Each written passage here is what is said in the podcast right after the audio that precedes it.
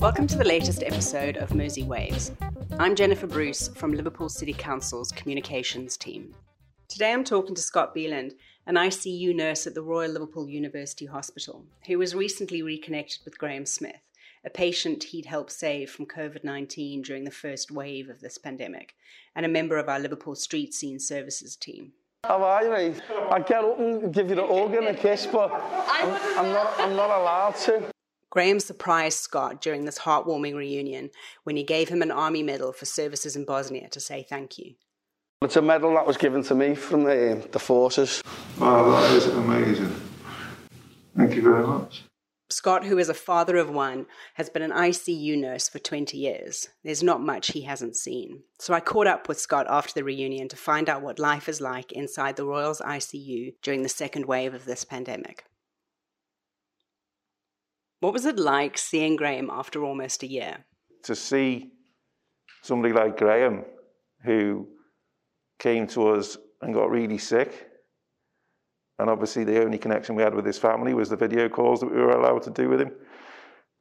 To see that and to see him as good as he is now is mind blowing because we don't see that. We don't get that connection normally because there's so many people coming through the door and we treat them the best we can. And we hope, obviously, the, the results are going to be as good as we can.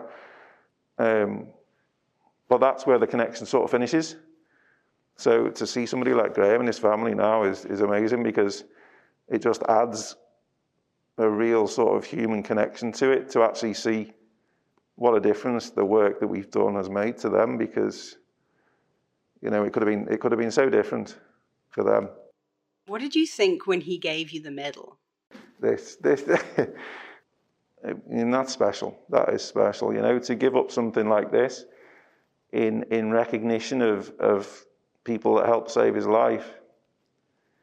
You know, you don't forget you don't forget things like this. You don't.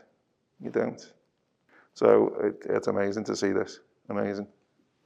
What has the past year been like for you and your colleagues? For me, it, like I said, you know, I've done intensive care for a long time. There's uh, sort of seen everything really, and the, the sort of the pandemic it, it, it is horrendous because obviously none of us knew when it when it first came. None of us knew what we were going to expect.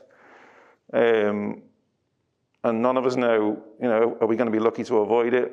Um, obviously, we're, we're blessed in we've got lots of procedures for sort of hand washing and, and PPE and all that kind of thing, so we're as safe as we can be. But it is a little bit of a lottery as to, you know, you could get it. Um, so you've got to learn to deal with your own fears as well as at the end of the day, we're there to do a job, so we've got to go into work. And regardless of whether it's the COVID pandemic or whether it's just another intensive care patient, we've still got to do what we're there to do. Um, but it, it's been a lot harder because of because of what it is, because of the level of you know it's exhausting. It really is. It's relentless. It's exhausting. We're in there for sort of 12, 13 hours. There's big chunks of that where you can't have a drink, you can't go to the toilet. You're working at a really, I mean, intensive care is a sort of high level of working anyway, and takes a lot of sort of planning and, and thought and skill. But you've got to do that under the extra pressure of the patients that are deteriorating really quickly, the fact that you're laden in loads of layers of PPE. It's hot, it's stressful, it's ridiculously busy um, it's really hard to cope with that. And you've got to, for the shift that you're there, you've got to keep going. You've got to do your best all the time because we're dealing with patients' lives and, and families that are waiting for people to go home. And then you go home and there's a little bit of relief because you, you can sort of, you can breathe, you can drink, you can sit down, have a bit of a rest. But you've got to have in your brain that you're going to go back in it might be the next day, it might be a day or so's time, but you've got to find a way of letting all that go because you've got to be ready to do it again the next day, and it's hard and it doesn't get any easier. How do you cope with that fear? How do you get out of bed in the morning and go to work knowing what you're about to face? I have to rationalize it in that, again, it's, you know, for me, yes, we're in the middle of the pandemic and it, COVID is new to everybody, but I've still got to go in and do the best job that I can do as an ITU nurse, and that's what I do. The fact that we're obviously dealing with, with COVID 19 now, I have to have faith in the system. I have to have faith in, in the PPE that we get given to wear. I have to have faith in that I've learned the procedures to keep myself safe and to keep my colleagues safe. Um, and I, I think that's how you've got to do it. You've got to have faith that you know that the system is, is doing its best to protect us because we've got to keep going and we've got to keep going in to do our job to, to help these people. Um, and you've got to be careful. You've got to be careful. You've got, you've got, you've got to look after your own safety. You've got to look after your colleagues' safety. So all these, it's all well and good having the PPE and the procedures and the policies, but you've got to be mindful all the time. You've got to be super careful to, to, to make sure things are done properly. This wave of the pandemic has been described as different from the first. How is what you're experiencing currently different from the start of this pandemic? I think it's different because certainly locally from our unit, we're seeing younger patients come through the door. We're seeing people, I think everybody's got a sort of, you, you can relate to age groups, and obviously it's easier to relate to people in your own age group. So the first wave, yes, there were people in the 40s, 50s, but the vast majority of people were in the sort of 65s to 80s. This time, we're seeing lots of patients in their 30s, 40s, 50s. There's lots of us that are that age.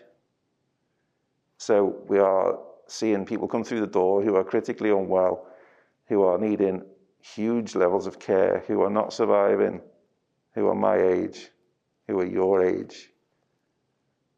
And that's hard because it could be me, it could be you, it could be my sister it becomes much more real.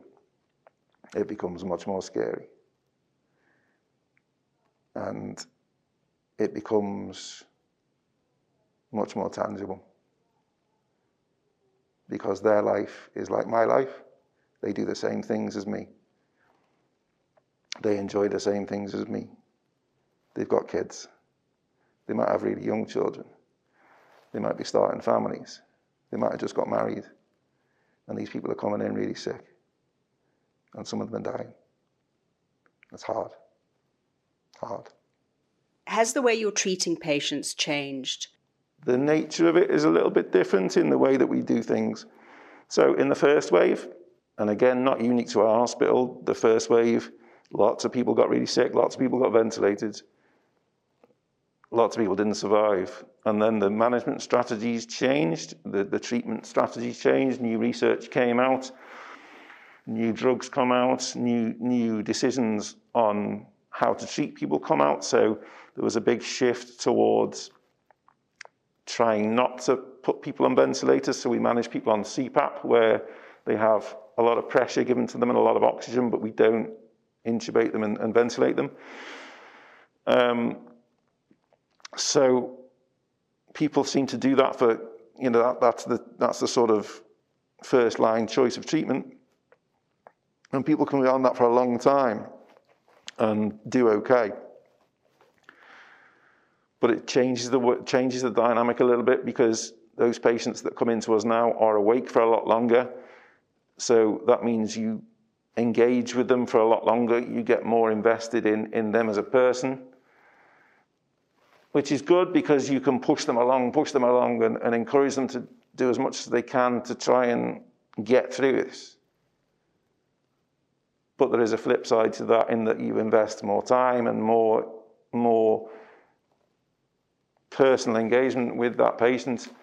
And then if they get to the point where they can't cope and they do get intubated and they do end up ventilated, and they further deteriorate, that's harder to deal with because you've invested more tangible time with that patient and maybe the family, so you've got to know them a lot better.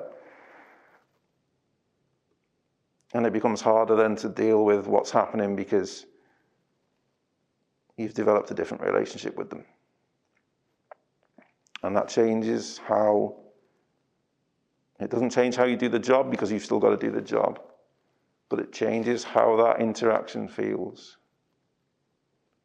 And depending on what the outcome is, it changes it an awful lot. It changes it. Are you able to switch off when you go home? Largely for me, yes, um, because I think I've I've learned to. That's what I've learned to do. Um, some days you can't. Some days it's really hard because, like I said, you know, we're looking after the sickest people in the hospital, or some of the sickest people in the hospital. So you put all your effort into doing your best you can for them.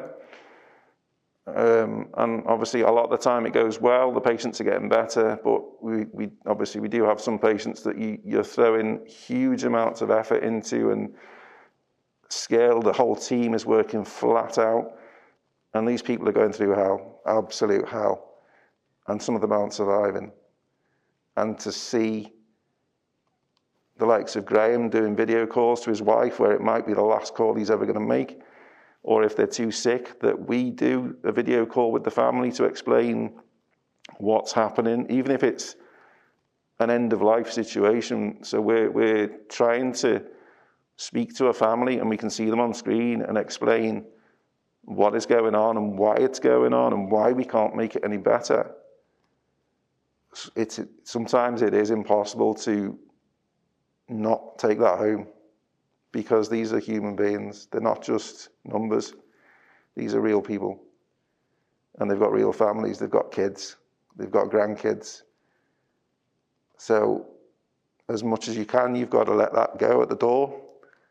But sometimes, no, you can't. But you've got to rationalize it. So, it would probably be a little bit inhuman to say that you've got to leave it at the door all the time because the, these aren't machines, these are people, and these are people's lives. Um, but for your own sanity and your own well-being, you've got to be able to leave leave it at the door as much as you can, and you do it again the next day. What you're describing sounds really, really difficult, and I think a lot of people get that to some extent. So when NHS workers are described as heroes, how does that make you feel? We're not heroes, are we? Well, we're there to do our job. We're all, you know, be, be it a trained nurse, be it a healthcare assistant, be it the doctors, the consultants, you know, the cleaners, everybody, we're there doing our job. We're there doing the job that we're used to doing. So, as an everyday job, are we heroes? No, we're not heroes. We're there to do a job. But this is you know, this is different. The pandemic is different. It's scary. It's terrifying for lots of people. It's exhausting. Lots of us are trying to do extra shifts to help out because it is so busy. Um, and yet, you, know, people call us heroes, and, and but I don't know about that. I think you know we're there, we do our job. We, we do the job because we choose to do the job. Yes, it's hard, it's exhausting, but everybody's life at the moment is hard. Um, everybody's having to do things differently, not see families, not do their normal things. Everybody's going through emotional stress, physical stress. I think everybody's got everybody's got something that's happening to them or having to deal with an element of life or adapt that maybe makes them a hero too. Um, maybe maybe we're not heroes. Maybe we're those of us that are lucky to carry on doing what we do. I don't know. Are we just normal people? I don't know. You sound a little uncomfortable with that idea. So let's just say, for argument's sake, you are heroes do you think there's a price to be paid for being a hero? Um, yeah, I think there's a lot of people that are going to pay a heavy price for this. Um, You know, it, it, it's, there's lots of nurses, there's lots of doctors, there's lots of healthcare assistants that are or have and are actively suffering burnout. Um, not just from the physical, I mean, the physical effort of doing this job at the moment is ridiculous. It, it's so hard, it's exhausting. Um, you go home, you're exhausted, you wake up, you're exhausted, you've got to come back in and do it again. But yeah, at the end, you know, in the background, there is fear because people are fearful of getting the virus. Because we see, obviously, we see all these people coming in horrendously sick. We're ventilating people. We're doing all sorts of advanced therapies. We're seeing, unfortunately, younger and younger people come through the door, and they're going through hell. Some of them aren't surviving, and they're all our age. So, yeah, in the back of your mind, you think, I, I don't want this to happen to me. Um, so there is a lot of fear, and just on, on, a, on a virus basis. Um, but also, how long can we work to this level of exhaustion and mental fatigue and stress? A lot of people, I don't know. It's it, you know, it is it is, it's breaking people. It's exhausting people. Um, people can't cope with lots of elements of this the, the, the, level of work, the exhaustion, the isolation from family. We've got lots of nurses from overseas in, in intensive care and obviously in the hospital, but in our unit in intensive care, we've got nurses whose family are in the Philippines, in Africa, in, in India, and they haven't seen their families for over a year. Now, my family live in North Wales. I've seen my family a very small handful of times in the last 12 months when regulations have allowed and when safety is allowed. Obviously, my parents are in their 70s, so mm, it's been important to try and shield them. So I've seen my family a very small handful of times during the last year, which has been hard. And I've seen my daughter, okay, I'm seeing her at the moment, but I've had nine, six to nine months where I haven't seen her at all. She's really hard because she's growing up, she's nearly tea, you know, she's 11, 12 years old. But we've got lots of nurses that haven't seen their families for well over a year. And that must be horrendous. Because for lots of us, particularly people who are, you know, who've got families abroad and they might not be married, they might be single, they've got nobody. So we come in and we do this job for 12, 14 hours, and we go home and there's nobody there.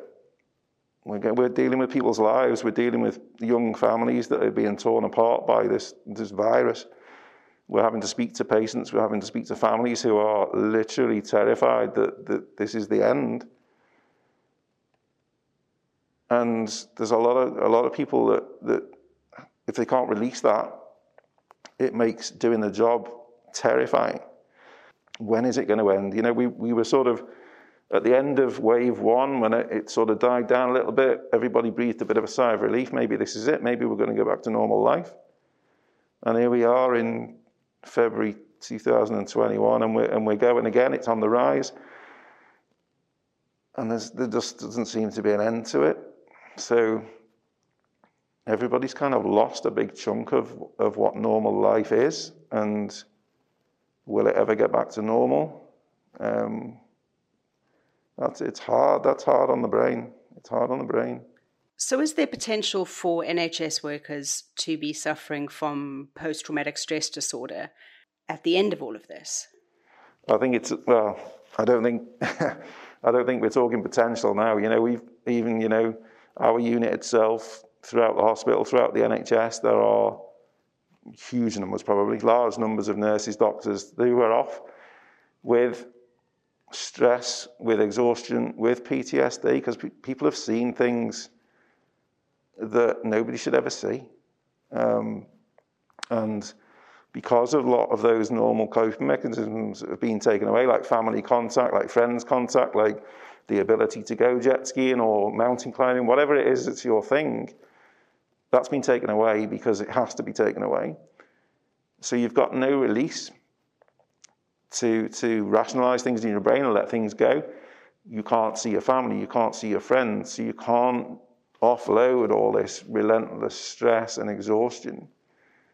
So, and, and, and obviously the things that we see are outside of nursing uh, and you know even the doctors. I mean, I have to relate this to nursing because that's what I do. We see the worst things all the time, but the, the, the pandemic's made things a lot different because it is it is so different. Um, and it, it is. It's there, there's going to be lots of people that will never be able to, or for a long, long time, will never be able to rationalize this in their heads, and they're suffering some horrendous, horrendous effects from this. Yeah. So, how does it make you feel when you hear or read that this is all made up, it's all fake, it's a conspiracy? That's wearing. It really is tiring because we're going through one of the worst things most of us have seen and hopefully will ever see. And people are spending huge amounts of time and effort in trying to discredit it, call it fake, discredit the people who are trying their best to try and save as many lives as possible. It's, I can't, I don't get it. I don't get it. Are there any patients that have stood out for you or stuck in your mind? Nobody will ever forget the first patient we got.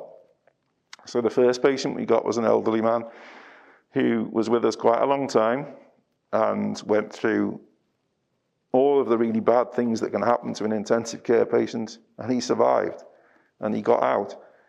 We were as prepared as we could be for COVID 19, but nobody had ever seen it. Nobody knew how it was going to go. I think, yeah, your first one that comes through the door, you're not going to forget because that's that's the it's a milestone, isn't it? It's a, it's a slightly macabre milestone, but it's a milestone in that that's when it started.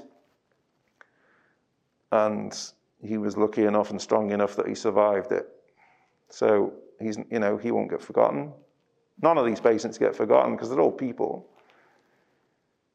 But some of them will always stick in your mind in amongst all the difficulties that you've endured over the past year, is there anything positive that has come out of all of this? What I'm most grateful for at the moment, to be fair, is the team that I work with, because it it is literally it it it becomes your family.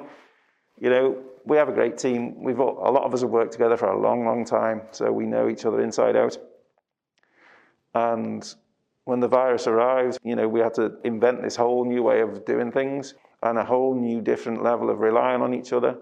So actually, one of the best things at the minute is watching and working with my team to see how well we do and how well we look after each other.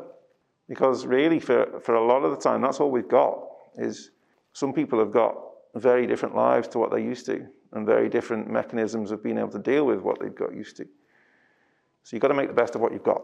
Going in and working with your team and seeing things succeed, you've got to take a lot from that. You've got to take a lot from that.